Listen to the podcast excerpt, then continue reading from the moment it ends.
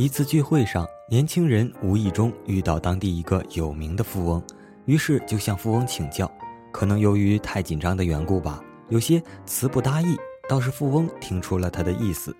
富翁回忆道：“在我最潦倒的时候，我只有五美分的硬币在手上。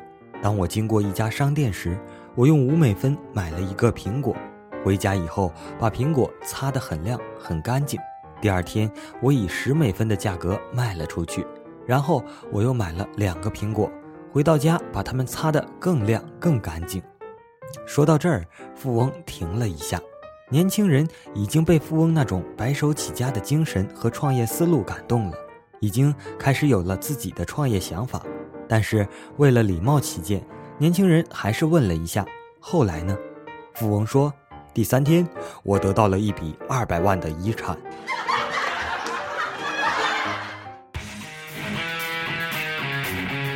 大家好，欢迎收听由长春广播电视台与长春市人社局联合制作的民生服务类栏目《创业梦想》。创业梦想每周六周日更新电台版，周一至周五则发布网络调频版。节目互动平台下载登录 APP 抬杠，搜索“咖啡豆豆”或“创业梦想”频道均可。节目同步在爱听 FM、荔枝 FM、喜马拉雅等平台。创业梦想凝聚期待，也必将凝聚太多的理想与厚望。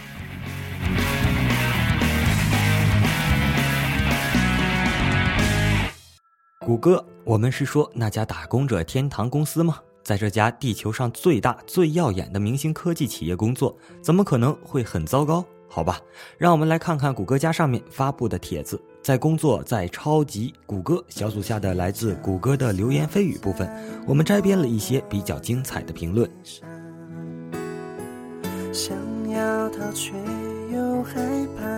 首先看第一条。每一个人都很棒，所以他们雇佣了最牛逼的人在做那些简单的事情。在谷歌打工最糟糕的事情之一，对很多人来说，就是他们的资历都远远超过他们的本职工作需要。由于谷歌超乎寻常的品牌影响力、薪水福利、积极的工作文化，他们招人实在是很容易。他们能从那些最牛逼的应聘者中挑出人选做最底层的工作。他们从全美最牛逼十所高校中挑学生。去做谷歌广告的技术支持，或者是手工下架 YouTube 上的某些视频的工作，再或者是为一个网站上的一个按钮编写最基本的测试代码。谷歌的员工能力如此卓越，他们内部甚至有一个关于这个的笑话。话说，拉里·佩奇和希尔盖·布里，也就是谷歌的两位创始人和实权人物，坐着游艇一起出游，躺在躺椅上。抽着雪茄，拿出一个谷歌员工的照片，照片上标注着曾经是跨国通讯设备制造企业的经理，哈佛大学的 MBA，现在正在为我们社交产品的用户回答问题。他们会爆发出笑声，然后夹着雪茄，端起威士忌，碰杯庆祝。当然，这个很可能只是一个杜撰的笑话，因为他们二位据说既不抽雪茄，也不喝威士忌。不过听起来可是有鼻子有眼的。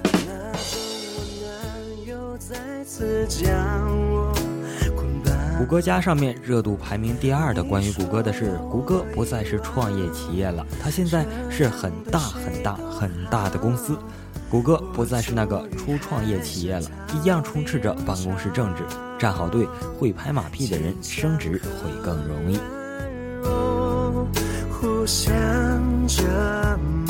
第三点，大部分的工程师都非常的傲慢。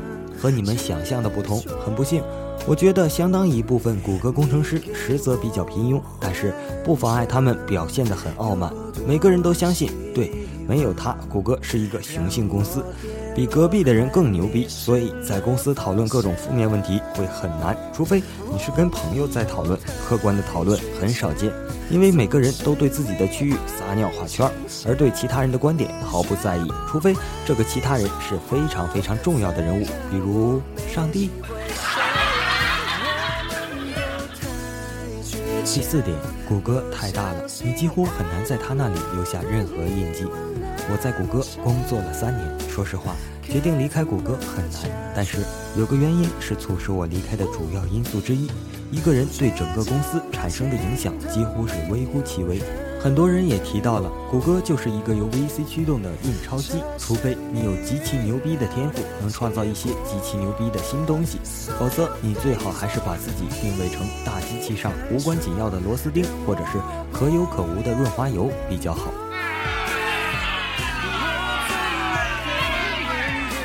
第五点，中层领导普遍质量低下。我得说句实话。大部分的中层管理者几乎只关心各种指标，而对于其他重要的事情不闻不问。例如，他们不关心驱动革新，他们不关心如何激励员工。他们中的大部分人实在对不起谷歌送的这个名号。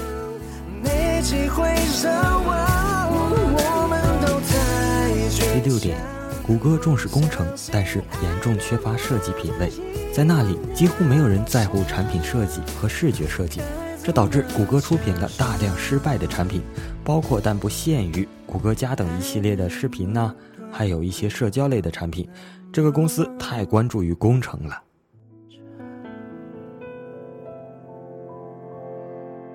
第七点，你的桌子真的很小啊！如果你是在那个四个大楼中的一个，指的是谷歌总部，在那里工作，你会发现那里面堆满了人，一个格子间里面放三四个人是很常见的。会有几个经理分享一间办公室。谷歌宣传的那些公共空间真是多，漂亮的茶水间、游戏室、电视，还有会议室。然而，你还是会发现很难找到一个安静的私密空间用于思考。第八点，口头承诺还是都写下来吧。如果你在申请谷歌职位，正在进行入职谈判，正在提条件，请记住一句忠告：要把什么都写下来。谷歌可能会给你很多模糊不清的承诺，除非明确写到合同里，否则这些承诺几乎没有会被兑现的。第九点，谷歌员工真是难以伺候，他们可能被任何细枝末节所困扰。在谷歌苏黎世办公室有间安静的房间，用于放松或者小睡的，里头有很好看的大鱼缸，你能在那里浪费许多工作时间，看鱼是如何游泳的。我们收到了超过一百封邮件，都是关于移出屋子里的按摩座椅，因为据说按摩座椅产生的噪音会影响到其他人睡觉。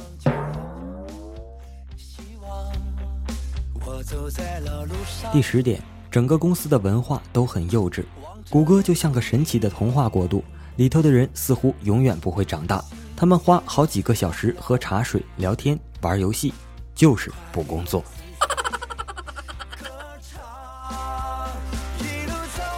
第十一点，你不能远程工作。在过去五六年里，我都在远程工作，而且工作的很成功。但是在谷歌，你不可以，这可是要了我的命啊！第十二点，谷歌对临时工缺乏必要的尊重。作为曾经为谷歌工作过的临时员工，最糟糕的就是那些真谷歌员工对待我们的态度。他们认为我们这些不能成为真谷歌员工的人，一定是情商或者智商上有缺陷。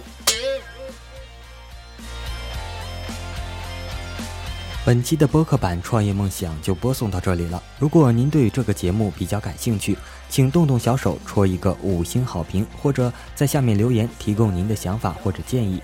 我是本期主播咖啡豆豆，我们下期再见，拜拜。